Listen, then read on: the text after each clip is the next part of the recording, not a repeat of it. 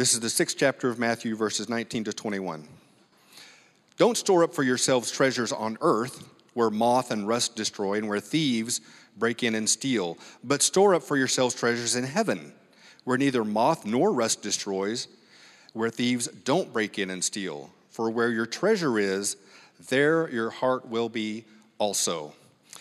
This uh, every given Sunday is a, a new series we'll do for the next few weeks. Steve will begin this morning in this series. We talk about the practices of the New Testament church.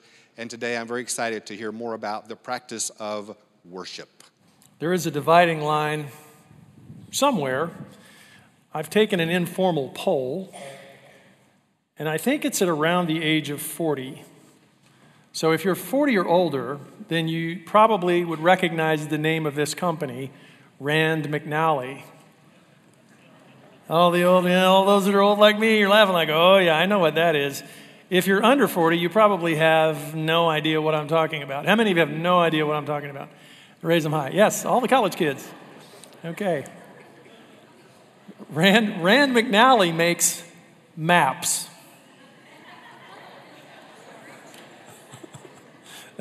Some of you may not even know what that is. It looks like this. This is a folding map, right? And when I was a kid, you could go to any gas station and you could find one of these that mapped the state that you were in. And that you could find the maps for all of the adjacent states that bordered the state that you were in. And I love these things. They were fantastic.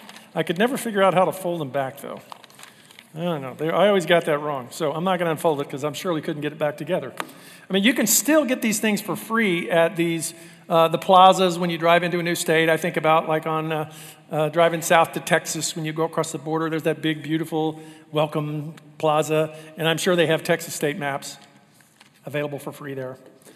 You know, so so before these G P S-guided, internet cell network-connected, smartphone interactive maps with real-time traffic feedback, which I love, by the way. I, they're awesome. They've saved me lots of time getting stuck behind a traffic jam on a highway in the past. We just used paper. It was positively barbarian. We would get in our car and drive off with a piece of paper and no cell phone. Can you imagine? Like when I was sixteen, seventeen and would go out and go somewhere, I'd say, bye, Mom. And, you know, until I got back home, she didn't know if I was dead in a ditch somewhere. That's why it was so bad not to check in if you were late. It was so bad. Now we just feed photos from a satellite to artificial intelligence programs, and they generate all the maps for us. I mean, it's really great, but the experience of seeing the bigger picture on a paper map and experiencing the mystery associated with the, the trip. I just loved it as a kid. I loved studying the map. I loved the way the roads were coded and the, the different ways the size of a city would be indicated, like small towns were black dots, and on the bigger areas like you see in Dallas were always in yellow. And you know, you could you could find the U S highways and you could find the state highways, and you could see lakes and rivers and really get a big picture of this journey that you were about to take that the map represented. There were these coordinates, X Y coordinates. So there were there were grids, there were letters across the bottom, if you've ever used these, and numbers across the side. So, oh, that city's at H two, you know, bingo. And then you go find the spot and look around and try to find the city. I studied these things as a kid endlessly. I loved studying these maps and thinking about the journey we were about to take. And there was something exciting about planning a journey. Uh, and even with the map in hand, I still experienced a little bit of mystery about the adventure that we were about to take, and I was really drawn to that, that, that, that mystery. In order to use a roadmap like this, you have to know your starting point, and you need to choose a destination. You need to have a destination in mind, because it's about getting from where you are to where you want to be, and that's the whole point. So first you need to choose the correct destination. If you want to go to Paris, you have to differentiate between Paris, France, and Paris, Texas. It's a big difference. One, you got to get take a boat or an airplane to get to. The other one you could drive to. If you want to go to Memphis, you got to differentiate between Memphis, Tennessee, and Memphis, Egypt. There's a big difference. So you have to know where you're going. You've got to have the correct des- destination selected. Now, once you pick the correct destination, you have to choose the route that you'll use to get there, right? You can pick the fastest time, the shortest distance. You can avoid toll roads. You can take the scenic route, which I love to do. Sometimes I'll drive thirty-three coming home from Oklahoma City and then up Western Road just because I like the hills and the drive. It's beautiful. Uh, you can you can go uh, on routes that will take you to places you want to see. So there's a lot, lot of ways to, to choose your route. But still, the anticipation of the trip the map re- represented, no matter what the route, for me, coupled with that mystery, was something that made the experience exciting as a kid. Now, in life, we have all kinds of practical things that we, we have to develop coping skills for. So we develop what I'll call a mental map, right? So, so uh, here's an example of what I did when I was first learning to play the guitar. I would draw these diagrams. I mean, I spent hours and pages, did pages and pages and pages of these things. And so the str- the lines going down represent strings. There's six of them. And the lines going across represent the metal things we call frets, right? And so there's a, a different location on every string, on every fret. And so I would draw dots and label them so that I could create this map in my mind of what a scale looked like, or what a chord looked like, or what an arpeggio looked like. And so once I did all that, all that study, when I picked up the guitar to play and looked at the fretboard, I could project these mental maps onto it, and it just opened it all up for me. It demystified the guitar, really, to a large extent. It takes the mystery out of a practical thing when you have a good map for it, right? And so now I'm learning to play the mandolin. So were any of you here on Christmas Eve? I, I played mandolin that night, right? It's really a bright instrument. It's really fun. I was faking the whole thing. Faking it. Faking it. Faking it. So now I'm drawing maps of the mandolin so I can actually learn to play the thing for real. But listen, maps that I developed on the guitar, they don't transfer to the mandolin. The mandolin has four, eight, eight strings, four double strings, and it's tuned like a violin. So, so one of these things is not like the other at all in terms of where your fingers go. So I'm going to be a legit mando player. Just give me time. We'll see. But there are things that we develop. Mental maps is what I'll call it, to help us navigate each day successfully. Here's one that is an attempt to, to, and I don't know if you can see it, I tried to blow it up so maybe you can see it a little better, about money. So how are you going to deal with money in your life? You have to think about what kind of money exists. There's cash, there's electronic currency, there's Bitcoin, there's notes, bills, there's all these different types. There's apps that let you transfer money now, so you can think about your financial status. Where are you? Do you owe money? Are you out of debt? Do you have savings? You know, transactions that take place, sources of income. That, that's just what we do. It's just a normal part of living and learning to cope with this aspect of life that we would call, call money, right? Well, we develop things kind of like this. You could illustrate them a lot of different ways, but to deal with things like marriage and singleness, family in general, finances, health, aging, dealing with aging parents, something I'm in the middle of right now. Child rearing, vocation, sex, death, leisure, friendship, I mean, you name it. Everything that we deal with in life, we, we've developed coping skills and ways of, of navigating through these complicated aspects of life. Accurate maps will help us reach our desired destination successfully, but a faulty map can lead to bad and sometimes even tragic results. But as Christians, we should be navigating life based on truth that won't budge, truth that stays reliable in changing circumstances. Now, there's another kind of map that universally fascinates humans. It's a treasure map. I've never seen one. This is a fake one, obviously. Uh, I've never seen a real one, but I have seen a lot of movies about treasure maps. I saw The Great Race. Does anybody know The Great Race? Anybody? Bueller? One gentleman knows The Great Race. I was eight years old. It came out in nineteen sixty-five. It's the first uh, movie I remember about a treasure map or a treasure hunt. Obviously, it didn't have a big big impact on the crowd today. So, uh, you know, The Goonies. Goonies was about that. Surely we've got some Goonies fans in here. Goonies? Anybody? Goonies? Whoop, whoop. Got, got a whoop, whoop on Goonies? All right. Treasure Island, uh, National Treasure, right? The basic function of the treasure map in these stories was like a roadmap. It was to determine how to get from where you are to where you want to be, but there's one major difference. Treasure maps like these are intentionally vague. The map maker wants to find their way to the treasure, but they don't want you to, so if the map falls into the wrong hands, they don't want you to be able to decode it very easily. But like the roadmap, it does have a destination. It's the treasure. Presumably something rare, something of great value, something highly desirable, something that might fulfill dreams and bring riches.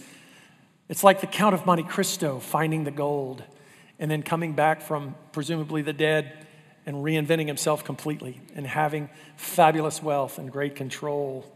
It makes for a compelling story. Now, the map of our faith journey more closely resembles a treasure map than a road map, with one huge exception. There is nothing vague about the route on our faith journey. We all want to flourish. We all want to live the good life. There's nothing wrong with that. That's just a human desire. But it should lead us to a treasure of transcendent value, namely Jesus. The world constantly fights against this by offering alternative treasures and maps that pull at our hearts and minds. And the best available map will fail to deliver you to the right place if you choose the wrong map or the wrong destination. Jesus put it like this: where your treasure is, there your heart will be also. What do you treasure? It's an important question, because what we treasure, or another way of saying it, is what we trust and what we hope in, functions as a kind of a north star for navigating our lives. We aim our lives, we point ourselves, we set our affections and hopes on that which we believe will fulfill our deepest longings and satisfy our souls. So in this passage that Kyle read before I came up, Jesus is warning against the accumulation of worldly wealth. So I'll read it again for you. Don't store up for yourselves treasures on earth, where moth and rust destroy, and where thieves break in and steal. But store up for yourselves treasures in heaven, where neither moth nor rust destroys, and where thieves don't break in and steal. I don't know if you've experienced it, but we've been burglarized. Someone kicked in the door in an upstairs recording studio I had years ago and yanked the two most expensive pieces of equipment out of that room.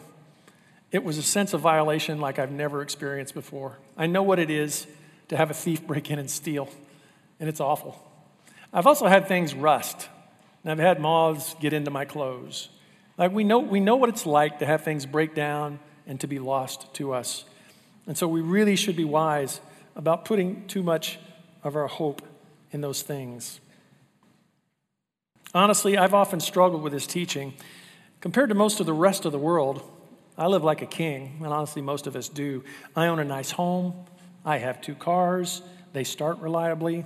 I get to travel occasionally. I have decent food and clothing. I get to go to the dentist and have medical care. I turn a handle, and clean, drinkable water comes out of a faucet. Five different places in my house. Five. Uh, so many people in the world don't even have a faucet, much less drinkable water in their house. It, it's incredible. I live like a rich man. I have a machine to wash my clothes, and I have a different one to wash my dishes. I have an electric toothbrush. I mean, life is good. By the world's standards, I'm a materially rich man. But sometimes it's not enough. I'm serious. My struggle with this particular teaching of Jesus sounds something like this, and I'm just going to confess out loud, God's here. He, he hears what I'm saying. You know, you know he's here, right? He knows you're breathing. He knows your heart's beating. So let me just talk to God for a minute, and you can listen in. It sounds like this. Lord, I, I struggle genuinely to reconcile this. I'm a twenty-first century aging American. I'm older than I look, you guys. Uh, I thought that would be funny, but not so much. We retire. We have I R As. Uh, we regard accumulation of wealth as success, don't we? Don't we all do that truly? Don't we regard that as wisdom? Lay up, lay up treasures for yourself when you retire, for when you're old, you won't be making money. I mean, that's our operating philosophy in this culture. Besides, today we live a lot longer than people did in the first century of Palestine. So, Lord, there's a huge gap between my productive years and when I'm going to die. I need that money to last. And I don't want to really have to just trust you, this Christian platitude, Lord. Like, really? I know you said that not even a sparrow falls, that you don't know about it. You said even the hairs on my head have been counted, and that number is shrinking with every passing week. That I'm much greater value than a sparrow. So here's the key. Listen, I should not be afraid. It's very clear. And yet, at times I really am. I really am. Is it just me? Am I standing up here alone? Does anybody else feel it? Just nod your head so nobody else can see. You know, on and out, yeah. Thank you. I've got a hand wave in the back. Like, like I know that there have got to be others in this room that feel the same thing that I'm feeling, this gnawing, aching thing that won't let me go. Doesn't our obsession with wealth accumulation seem counter to what the Bible teaches here? Modern retirement income was first innovated in eighteen eighty-nine. That's one hundred thirty-one years ago. It's not that long. By Chancellor Otto von Bismarck in Germany. He was trying to stave off the influence of Marxists. And he was trying to push older workers out to get younger, more productive workers into the workforce, improve their G D P, right? So here in the U S, the government implemented Social Security eighty-five years ago.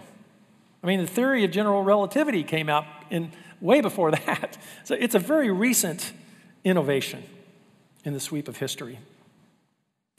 Jesus teaches that we should set our hearts on something that far surpasses anything that we could have in this world or in this life. He's given us a treasure map that does not obscure the truth, and it lays out the journey in no uncertain terms. It's very clear. All of mankind for all of history shares the same starting point, Romans three twenty-three. All have sinned. Everyone in this room, me, you, our parents, our kids, all have sinned and fall short of the glory of God. We all have the same starting point in our spiritual journey.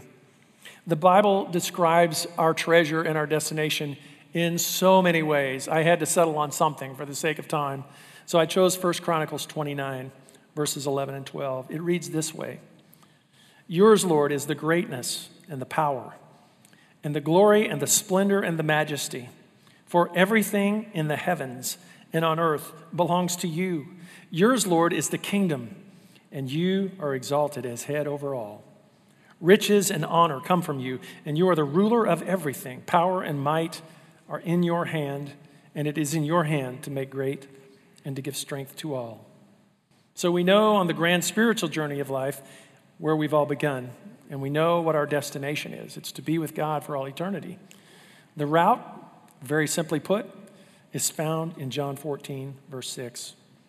Jesus told him, Thomas, I am the way, the truth, and the life, and no one comes to the Father except through me. Now, I know it sounds a little corny to compare the Bible to a treasure map, and I'm actually not comparing the Bible to it. I'm just comparing our journey of faith to a treasure map because I think it's an apt metaphor for understanding things about our journey.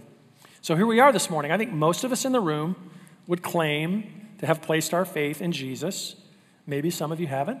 That's okay. Would love to talk to you after the service. But this has led us on a faith journey with God as the object of our worship. So how well are we following this very clear map that we've been given? A week before last, Zane talked about the language that we use as a good indicator of what we actually treasure, like where the gospel fits into our lives, whether our stated values actually match up with the values that we're living out for real on, in an everyday life as we think through all these mental maps and cope with life. Last week, Jim taught through the story of the prodigal son in a way I had not heard before to help us understand better where we are in our faith journey. And they laid an excellent foundation for understanding whether we actually treasure our faith and whether we've made Jesus truly central and preeminent in our lives. So my topic today is the practice of worship. What does all this have to do with worship? Well, our willingness, or maybe more importantly, our reluctance to fully embrace corporate worship, indicates the extent to which we've set our hope and trust in Jesus rather than on other things. It reveals whether or not we hold back part of our heart. We take a little bit of that heart and that trust, we stick it in our back pocket, just in case God isn't quite enough at some point. I mean, I know I do that. There are little pieces of me I don't want to give him. Listen, you can't authentically and fully worship a God that you don't fully trust, to whom you've fully surrendered. The Bible describes this as being double-minded. And James literally wrote, you shouldn't expect to receive anything from the Lord when you're double-minded. We need to be wholehearted. But I have a deeper struggle than just the teaching about wealth accumulation. Maybe you can identify with it. I have a very stubborn sense of brokenness inside that sometimes nags me into looking at things besides God to fix me. Now, there's a world of difference between before I came to faith and after I professed faith in Jesus. I've experienced incredible forgiveness, restoration, and healing. God has made all the difference. But still, I have this, this ache that just won't cure. Sometimes I hurt and I don't know why. And I don't think it's just me. There's no end to what the world will offer in response to this struggle.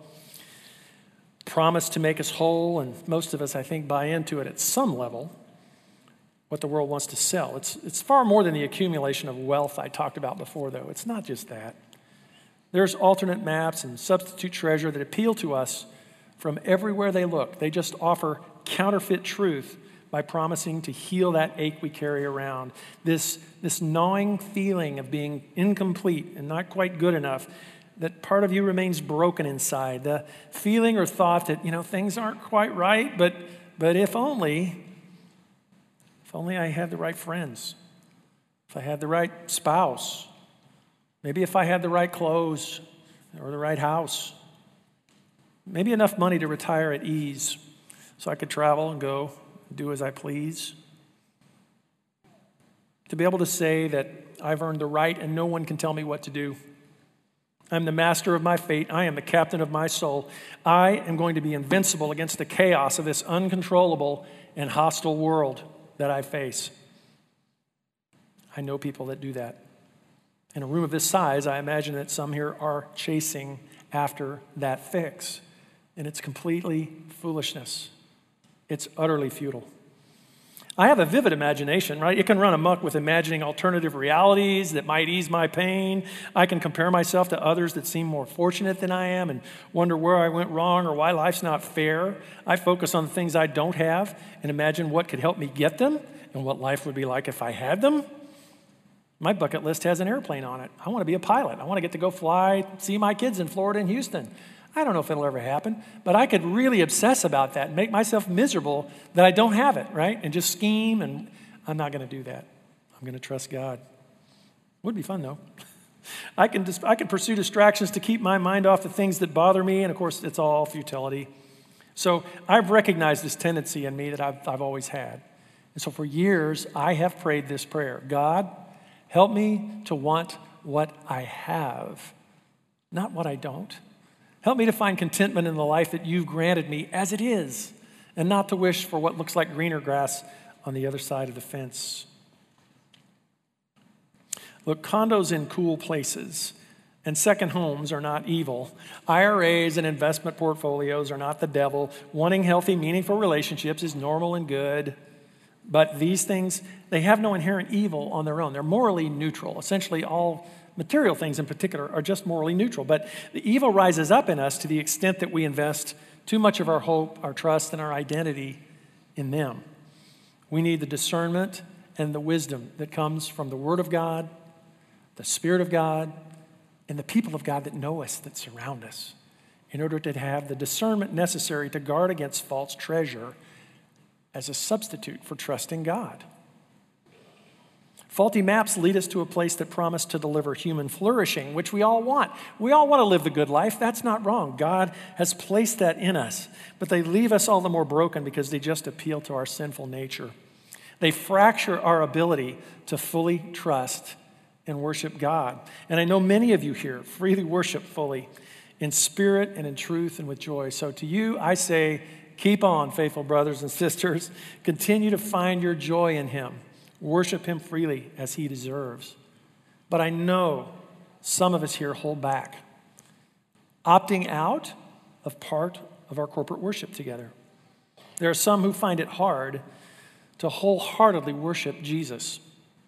I think at least part of the struggle to worship comes from this. Hey, we have all the facts, so we just adopt a glib attitude towards our Maker. Ah, it's another fact of life. Yeah, I believe in Jesus. That's good. I have a house. I have cars. Uh-huh. It, it, it, we're just glib about it, right? And so few things have the power to amaze us anymore. We no longer see the world as a mysterious place as we make our way through it. So why don't the songs we sing capture our imagination? We sing amazing truth in here every Sunday when we gather? Why can the prayers we pray seem rote or in vain? Why can the communion we share seem hollow or just perfunctory, like an empty ritual? How do the messages we hear sometimes pass into one ear and out the other, where you just walk out and you're not even sure what you heard that morning? It happens to me. With apologies. Never when you're preaching, Jim. Ha-ha, that was funny. Maybe not. We need someone. If you have to tell people it's funny, it's really not. But to tell you. We need something transcendent and mysterious that's unchanging and powerful, unquestionably good to put our hope in. Something that delivers on the promise of healing and wholeness. Something to worship that is so much better than anything in this world. As Christians, we worship Yahweh. We worship God. We worship Jesus. All sort of equivalent ideas there. We do it corporately here on Sunday morning. So this entire time together is devoted to doing the things that constitute the New Testament church. These practices form and shape us into flourishing citizens, or at least they're designed to help shape us into flourishing citizens of the kingdom of God.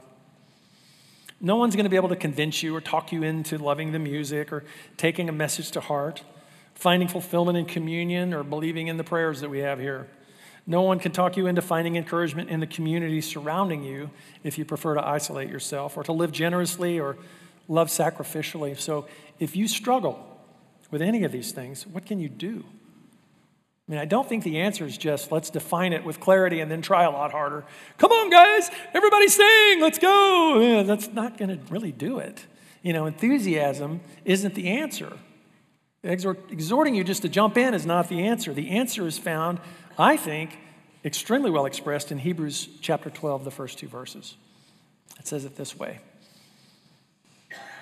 Let us lay aside every hindrance and the sin that so easily ensnares us. Let us run with endurance the race that lies before us, keeping our eyes on Jesus, the source and perfecter of our faith. We see two main things in this passage we need to do. One is to lay aside hindrances and sin, and the other is diligent, faithful living, focused on our Lord Jesus. I don't really need to say much about the laying aside sin part, except to say this. The way out goes through repentance and confession. So this morning, if you find yourself caught in sin, repent to God, and then find a trusted, mature brother or sister to whom you can confess. This will lead to freedom from carrying the burden of guilt and confirm God's forgiveness that's available to you, leading to freedom from the grip that it has on you and setting you free to worship with a whole heart.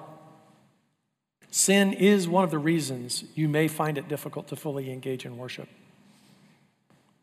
But for the second part, we're going to do what the Scripture instructs us now, and we're going to fix our eyes on Jesus for a few minutes. And since we're Trinitarian in our understanding of God, I will treat Jesus and God somewhat interchangeably in this, so you know, go with me on it. It's a little fluid. So the best place to start is usually at the beginning, Genesis one one.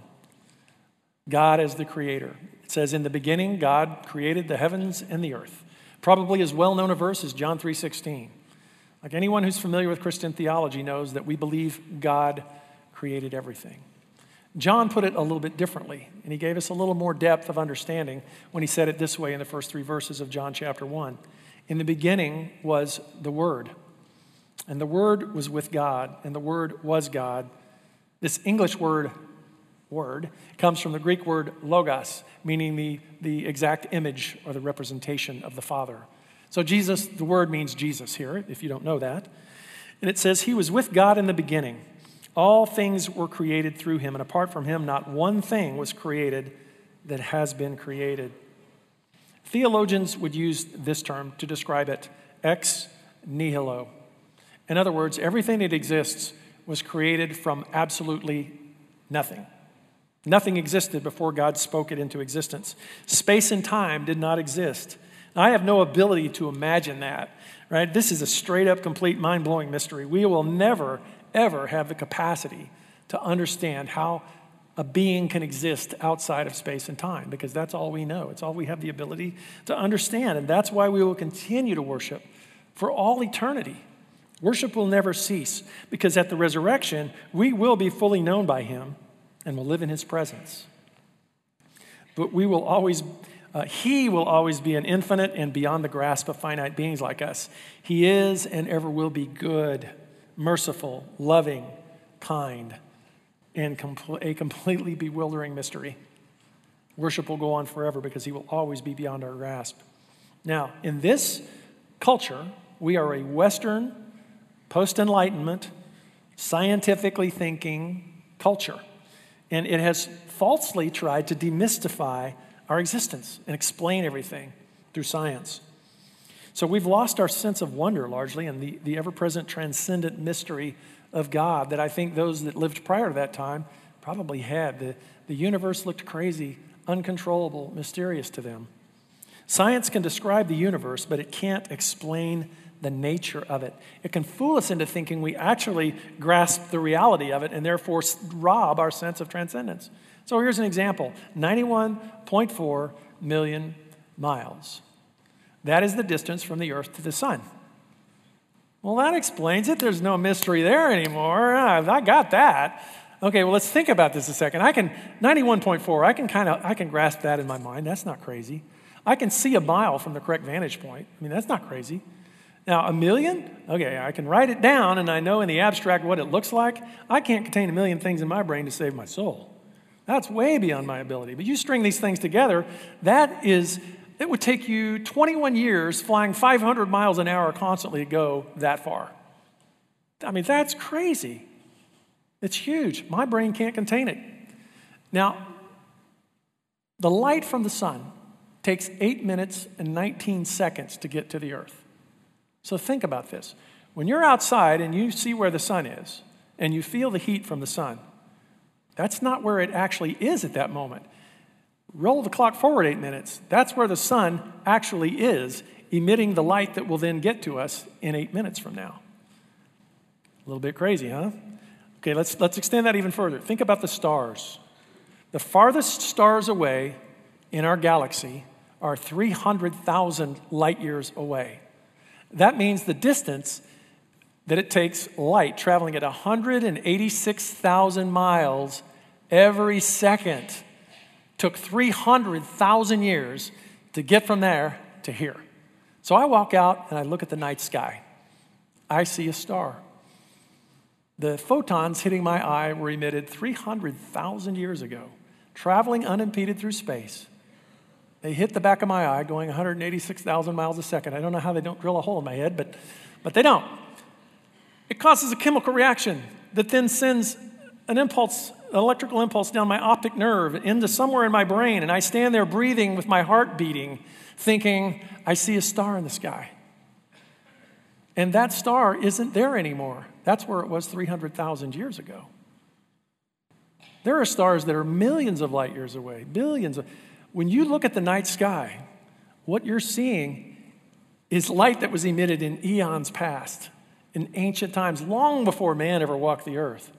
Now, if that doesn't blow your mind, I, I honestly don't know what would. It's awesome. It's mysterious. And God created all of that. He's bigger than the biggest thing we can possibly think of. Now, is that enough to inspire you to worship, to trust him? Not only is he our creator, he sustains all things. Two passages I want to cite that describes him this way. All things were created through him and for him, referring to Jesus. He is before all things, and in him all things hold together. In Hebrews, it puts it this way. The Son is the radiance of God's glory and the exact representation of his nature. This is the Logos we heard about in the first chapter of John. Sustaining all things by his powerful word. God is literally holding everything together in the universe right now. There are any number of things we could name that he holds together. He holds together governments, cultures, economies, atoms and molecules, oceans and planets. So as I thought about what holds things together, I thought about gravity, right? That's gravity. Uh, what's so mysterious about that? I can't jump up and touch the ceiling because of gravity. You can't drop the mic without gravity, right? There's a whole lot of cool things without gravity that won't happen. And so I looked up some definitions of gravity. Here's how Newton explained it. Newton's gravity. Every mass, you can think of planets and stars, attracts every other mass in the universe. And the gravitational force between two bodies is proportional to the product of their masses and inversely proportional to the square of the distance between them. Got a headache yet? Just wait. Here's the algebraic equation that describes the force of gravity. Now, we're really getting a headache. So the math geeks in the room probably love this. The science geeks like me probably like this. But I have sweated and prayed over a way of expressing this to you in the simplest of terms. So here's the Broadway paraphrase of Newton's law of gravity. Big things attract more than small things. Close things attract more than far things. You're welcome. Now you get it, right? Yes, thank you, Steve. It just takes all the mystery out of it, doesn't it? Now we know how gravity works. No, we don't. We have no idea how it works. I don't know what's pulling me down. Uh, this is crazy. But wait, Einstein comes along. General theory of relativity in nineteen fifteen. Oh, wow. Now we're going to really get the mystery out of this thing. Here's what he said. Let me turn the page and read this accurately. Einstein's general theory of relativity, which was proposed in nineteen fifteen, gang, describes gravity not as a force, but as a consequence of the curvature of space-time caused by the uneven distribution of mass. Okay, wow. Like the math for this is partial differential equations. So you math geeks will know what that is. I am not showing you the equations because we would all get a migraine. But again, I labored and sweated, and I came up with the Broadway paraphrase so that you, too, at the party the next time someone is wondering about the, the general relativity, you can say, hey, big things curve space all the time. A whole bunch. I didn't say it quite right, but that's general relativity right there. Big things curve space a whole bunch all the time. That's it. You've got it. That's not so hard, is it? It's amazing. It just sucks all the mystery out of gravity. No, no, no. Like space-time, it's all one word. It's like one thing. What's that? And how does it curve? Space is nothing. How does curving space make me weigh two hundred pounds? I, that, that's a complete mystery to me. I, is there some invisible rope pulling down? Like, I don't know. It's an incredible mystery. Gra- we'll never understand how gravity actually does what it does. We can describe what it looks like and how it behaves and how it operates on things. The nature, the genuine, the, the actual nature of it, we'll never understand that. These descriptions, while they're useful for predicting the behavior of the physical universe, don't remove the mystery of God's creation. They actually make it bigger for me. God and his creation remain increasingly awesome, overwhelmingly mysterious and beautiful. And it points to the answer for the need we all have for something so much bigger than ourselves. Something transcendent and unchanging. Now, I love the way creation blows my mind because I'm kind of a science nerd. Uh, you know, I have an engineering degree, studied physics in college. I love this stuff. I know it's not true for everybody. There's so many other things about God that we can look at, that we can fix our eyes on Jesus to grasp. Things that are far more personal than stars that are millions of light years away. Psalm one oh three, eight through fourteen describes God beautifully in these ways. It reads this way: the Lord is compassionate and gracious, slow to anger and abounding in faithful love. He will not always accuse us or be angry forever. He has not dealt with us according to our sins deserve, as our sins deserve, or repaid us according to our iniquities. For as high as the heavens are above the earth, so great is his faithful love toward those who fear him. As far as the east is from the west, so far has he removed our transgressions from us. As a father has compassion on his children, so the Lord has compassion on those who fear him, for he knows what we are made of, remembering that we are dust. Oh. I have no idea why God has chosen to show me compassion, the extent of his patience toward me, to cleanse me from my sin, to guard me with his faithful love, to call me his child, to be my father. I grew up fatherless. And looking back, somehow I know he was always there as my heavenly Father guiding me when I didn't even know it. All of these things are true, and I don't know why. I just know that he has. It's incredibly personal and precious. And for me, to believe in him and trust in him is as much a miracle and mystery as the stars that are millions of light years away. All of this ignites the desire in me to worship him. It makes me want to surrender and let him have it all. So in the face of a chaotic and often hostile world, we do not need to try and exert control over our circumstances to force our way into a flourishing life. Control is a fool's errand anyway because it's a complete illusion. We need a God that is in control, and our God is. God relates to us in so many wonderful ways. Here's a list of some of them.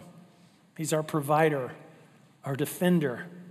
He's our redeemer. He's our Father. He shepherds us. He heals us. He's our friend, our counselor, our Savior, and our King. He's everywhere and always present. He's all-powerful, all-knowing. He's completely good, and he's forever faithful. So now when I see a sunrise that's so beautiful, or I walk out at night and see the stars, when prodigals return home, when the lost come to faith, and when I see others serving and loving the church and the larger community, when God's people show generosity, when I'm surrounded by a worshiping people, and when I consider all that he is and all that he's done, how can I hold back part of my heart? When we join together on Sunday morning for corporate worship, it makes no sense. It makes no sense to hold back. I choose to repent of my sin, to surrender my pride, and give him the worship that he deserves. Now, everything that's about to follow what I just said is an opportunity to respond to this message. In a moment, we will pray, and then we'll sing. We'll share the Lord's Supper. We will give. After we dismiss, you have a few minutes to visit, share in fellowship together. And so we're going to stop for a moment. We're going to pause, and we're going to reflect before we do all these things. And I encourage you to reflect on what you've just heard about God. The things that inspire you to want to trust him, to want to honor him, to praise him, to rest in him. He's great, he's good, and we can trust him. And then I will pray over our time of reflection before we sing. So I invite you to close your eyes and give your attention to the Lord.